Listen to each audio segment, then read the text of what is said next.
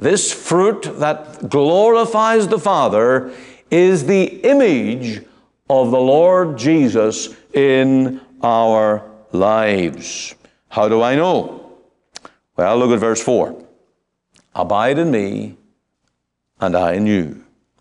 And then verse 5 I am the vine, ye the branches. He that abideth in me, and I in him, the same bringeth forth much fruit. The fruit that the Father's looking for is the fruit that is the life of the Lord Jesus in us.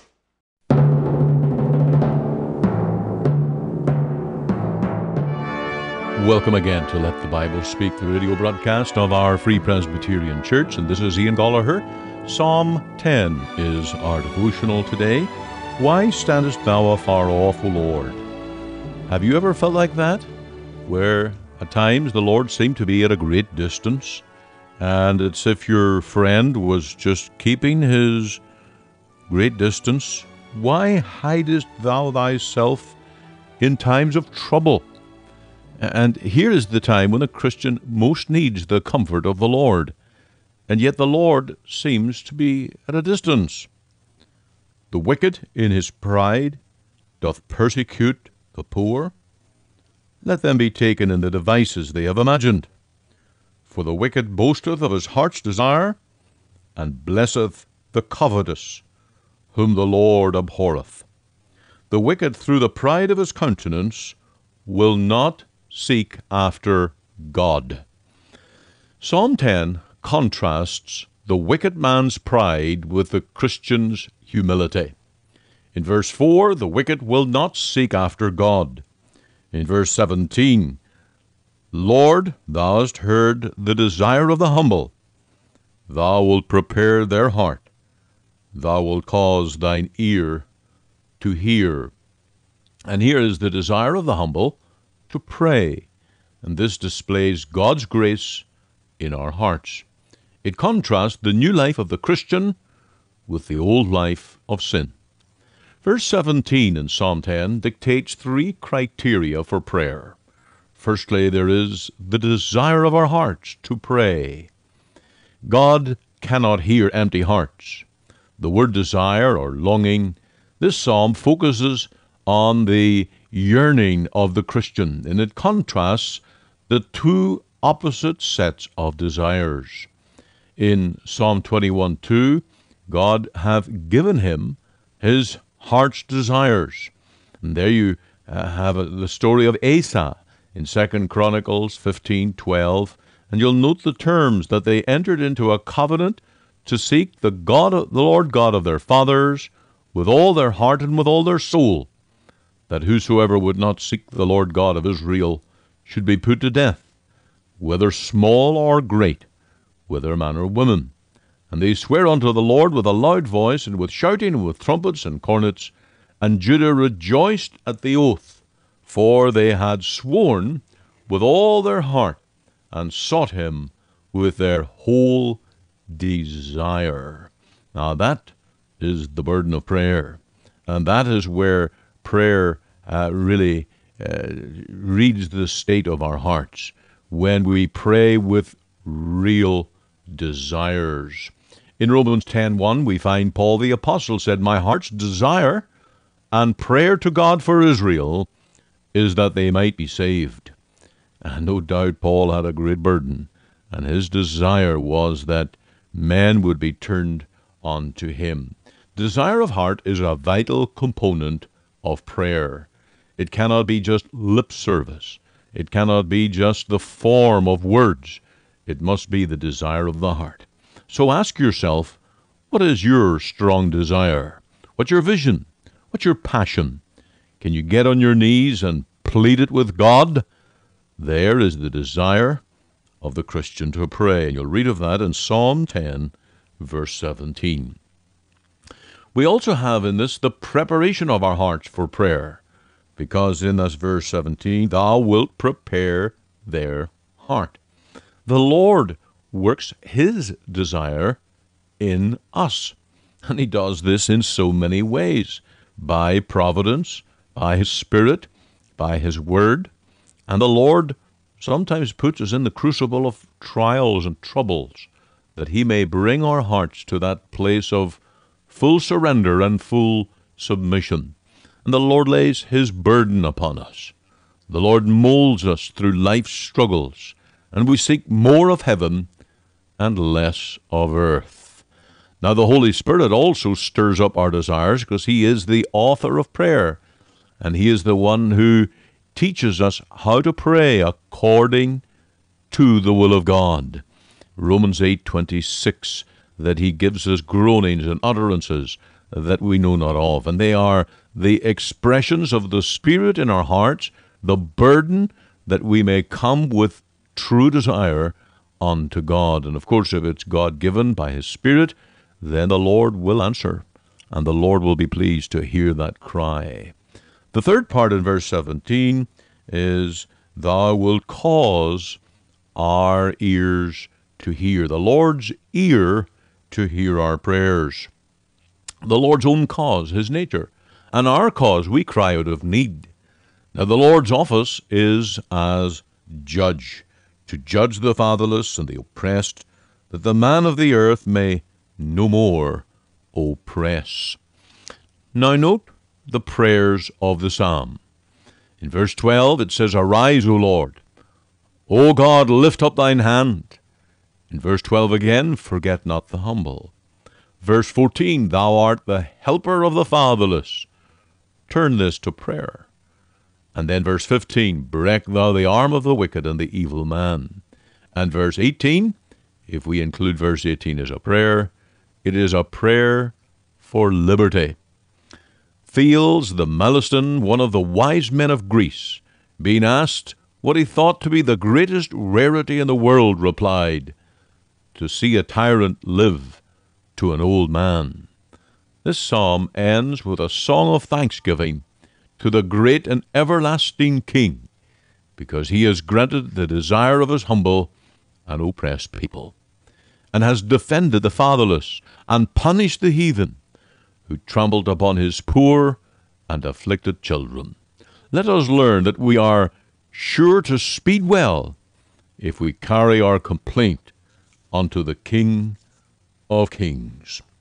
Let's unite in prayer and ask the Lord to indeed give us that spirit of prayer today. Father, we thank Thee for these lessons right here in this Psalm 10. And I ask that you will work that very grace in our hearts, that we may be men and women of prayer, that we may come to the throne of grace to pour out our heart's desires. And we know that your ear is open when we cry in Jesus' name. And I pray that it will please the Lord to hear the cries of your people today. Remember those who are struggling, those that need wisdom and help, those that need answers, those that need to be strengthened in the inner man. Lord, these are the works of your Spirit, and I pray that today that you'll be mighty for your people. Rise up, Lord, and come to our aid, and may your grace fill each and every heart. We pray and ask all of this in the name of our Lord Jesus and for his glory. Now, thank you for joining with us. We're turning to John chapter 15, our message today from the pulpit of our Free Presbyterian Church here in Cloverdale.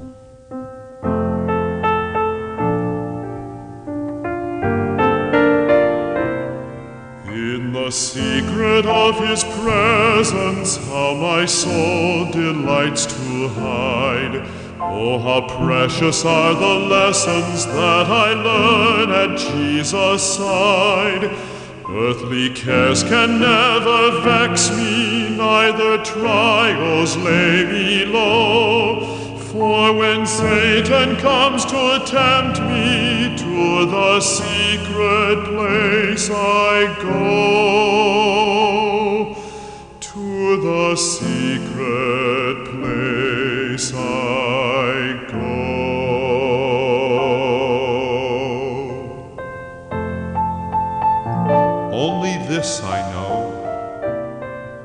I tell him all my doubts, my griefs, my fears. Oh, how patiently he listens, and my drooping soul he cheers. Do you think he ne'er reproves me? What a false friend he would be if he never told me of the sins which he must see. Would you like to know the sweetness of the secret of the Lord? Come and rest beneath his shadow, this shall then be your reward. And whene'er you leave the presence of that happy meeting place, you must mind and bear the image of the Master in your face, of the Master in your face.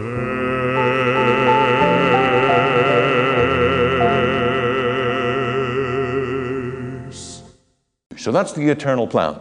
Looking at the text again, you'll also see the everlasting purpose that they go and bring forth fruit. Every one of the Lord's people will bring forth fruit in their lives. There is no other way to live the Christian life. There is no other way to glorify our Heavenly Father. The only way to be a disciple is to bring forth this fruit. Now, I have to search my own uh, mind and heart and search this passage and all of the, the Bible knowledge that I have and answer this question What kind of fruit are we talking about? It's obviously not physical, it's not oranges and pears and apples, it's, it, it's, it's spiritual fruit. What is this fruit then? What kind of fruit is this that brings glory to the Father? Well, I want to take the analogy the Lord used to answer this. The Lord used the analogy of a vine with branches that are joined to that vine, and the life of the vine flows into the branches. And what kind of fruit do the branches bear? It's the same fruit as the vine. There's no contradiction, there's no competition. Uh, These are not foreign branches grafted in with their own agenda. These now are the natural branches of the vine, and the life of the vine grows up the trunk into the branch, and the branch bears the natural fruit of the vine. Now, when I apply that to my Christian life, I have to say this fruit is the fruit of Christ likeness.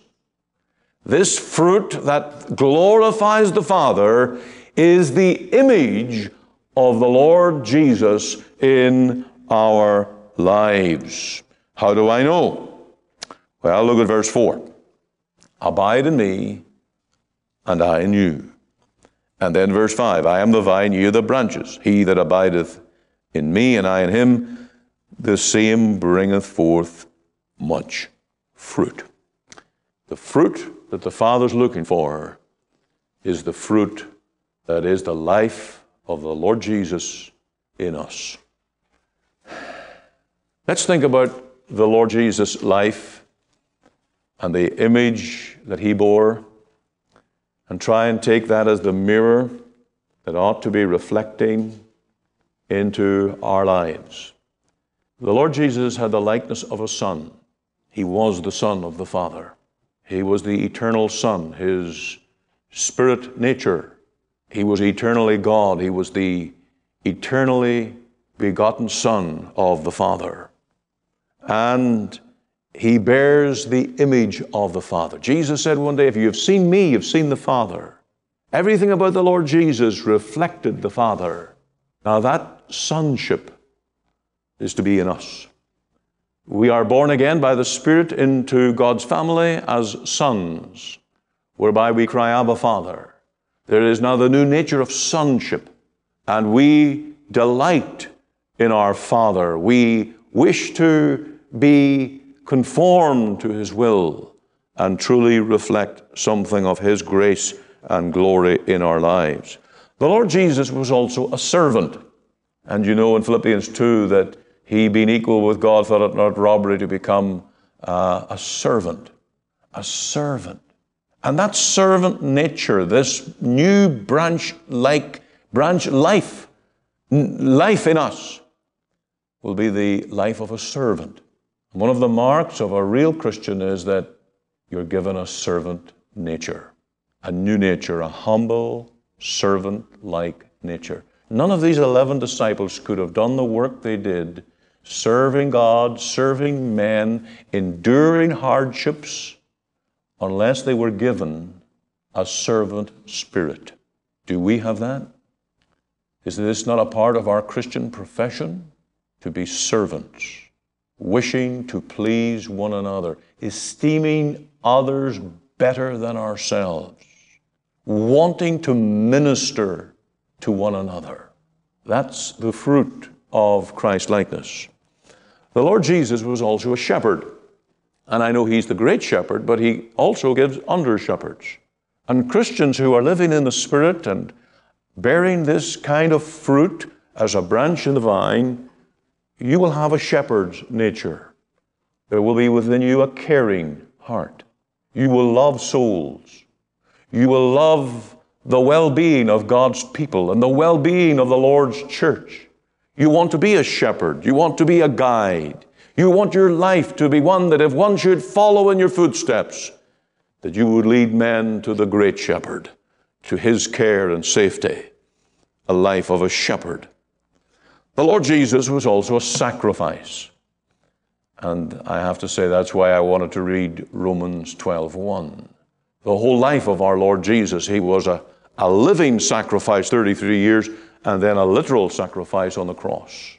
His body was offered up as a sacrifice, laid down to be our sin bearer, our Savior. The Lord Jesus was the servant of His church, and He laid down His life as a sacrifice. Now, if we are bearing the fruit of Christ's likeness, if we are really a branch bearing the genuine, real fruit of the vine in our lives, there will be this sacrificial spirit, this willingness to bear hard things, difficult things, things that, that, that seem to cost us so much in worldly terms, cost us so much in natural terms but we're willing to sacrifice because that's the life of the vine flowing in our hearts and in our souls. And this is the, the very mark of being a disciple, a follower of the Lord Jesus, a branch of the vine. Now, let me ask you, what did it cost you to be a Christian this week? Is your life really a living sacrifice? Paul said, we, we beseech you, therefore, brethren, by the mercies of God, that you present your bodies a living sacrifice. What did it cost you this week to be a Christian? In fact, if you come to our evening service tonight, that will really be a big part of our ministry tonight because Peter deals with this whole matter of suffering as a Christian and how it is a part of God's plan in our lives. Now, if you're saying, no suffering for me, no sacrifice for me, I just want, I just want to be glowing in the sunshine. How can you be a disciple of the Lord Jesus? Disciple means discipline. Disciple means bearing hard things to bring glory to our Heavenly Father. Now, I come to the text again and I look at another part of it, and I see also here an essential principle, an essential principle that your fruit should remain. Here is a firm principle laid down by the Lord. The fruit is not to be temporary. Temporary in, in gospel terms means spurious. It's only for a little time and it's, it's not the real thing. Now, there are many hypocrites, false professors in the church. There are many who, for a little while, bear some kind of a claim to do even wonders and miracles in Jesus' name.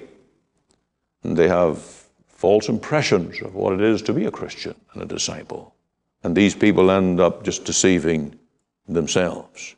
What is, what is the essential principle of discipleship and Christianity? It's to have fruit that abides, remains. And this becomes, of course, the test of time. 1 Corinthians 3, Paul deals with this a whole lot and he talks about the things that will burn up the wood, hay, stubble, the dross that will burn up. They don't bear they don't stand the test. But we need to be building on that foundation which is eternal, enduring, which is Christ alone. And so this is a great warning to us. Are we building on the right foundation? Do we have abiding fruit that continues? Now, we're to look to ourselves. This is, this is a warning to us right here in the middle of this verse that your fruit should remain.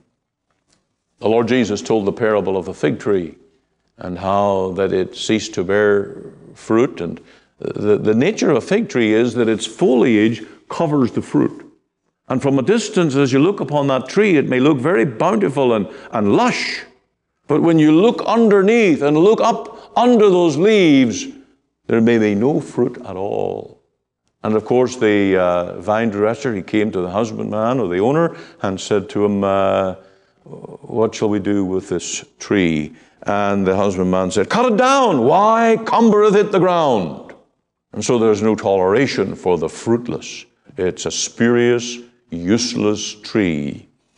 And the uh, man said, uh, Let it alone this year also, till I dig it about and dung it. And if it bear fruit, well, and if not, then after that, cut it down. Now, the Lord's looking for fruit in your life. He's looking for the fruit of the likeness to His own Son in your life sonship, service, sacrifice. And if that is born in your life, the God of heaven's well pleased. He'll not cut you down, He will allow you to bear more fruit. And that's His purpose, that you may continue to bear much fruit for the Lord. Now, the last part of the verse, you'll notice an excellent promise Ask of the Father in my name, He may give it you. Now, I want to take a moment here and get you to look very, very closely at the connecting words. You'll notice there's a colon right about two thirds way down that verse after the word remain. So, what you have here is a main thought that your fruit should remain. Now, the colon is a grammatical function to break up that verse and make us to notice the emphasis. The remaining fruit is now being marked or defined with the word that. Now, here's where preachers just love words. In the Greek language, that word that is H I N A. H I N A.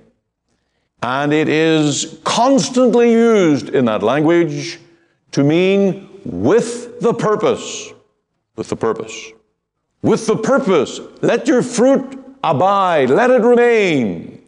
With the purpose that whatsoever ye shall ask of the Father in my name, he may give it you. And I think here we have the secret of prayer that we're looking for. Many wonder why are our prayers not answered?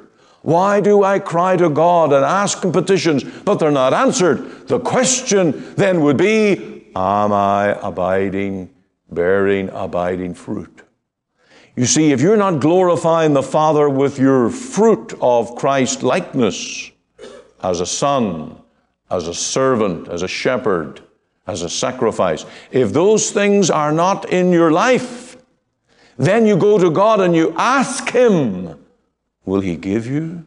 No, this verse surely teaches this excellent promise here is that the Lord will answer fruit bearing Christians.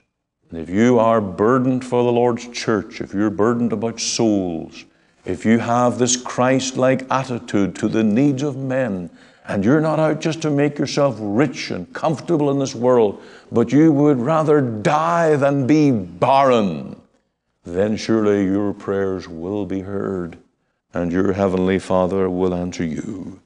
James addressed this, of course, in chapter 4. He said, Ye lust and have, ye kill and desire to have, and cannot obtain, ye fight and war, yet ye have not, because ye ask not. Ye ask and receive not, because ye ask amiss, that ye may consume it upon your lusts. Now, do you see the difference? James talking about those carnal, fleshly, self focused, selfish minded people not bearing the fruit of sonship. Our Lord is saying to his disciples that if you're bringing forth fruit and your fruit is remaining, colon, here's the punchline now in this text that whatsoever ye may ask of your Father. what does it say in that verse 16? He, whatsoever ye ask of the Father in my name, he may give it you. That's why the greatest prayer warriors and the greatest men and women of prayer have been sold out to God. And because they were sacrifices living for God, their prayers were heard and answered. So many of our prayers, they're just, they just reek of the world. They reek of self and we come to God with our short list of gimme, gimme, gimme when we're not out to bear fruit for the glory of the Father. And so this verse is it's a remarkable, remarkable verse in the Bible. And I, I certainly think these words should be written in gold. They should be memorized, they should be hidden in our hearts and taken to heart and acted upon.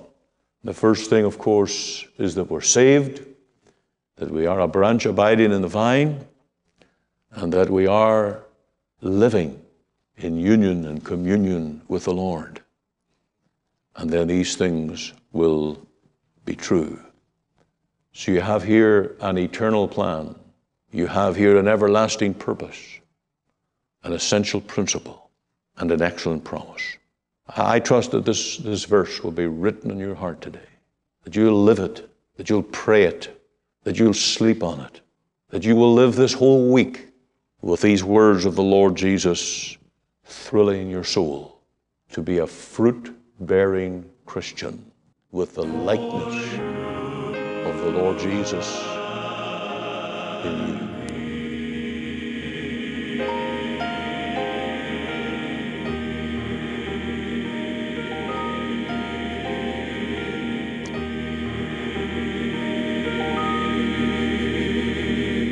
Are listening to Let the Bible Speak, the radio broadcast of the Free Presbyterian Church in Canada. This is Pastor Ian Goligher. If you missed part of today's program or would like to hear it again, you can find it archived by program date on our website. Just go to www.ltbs.ca,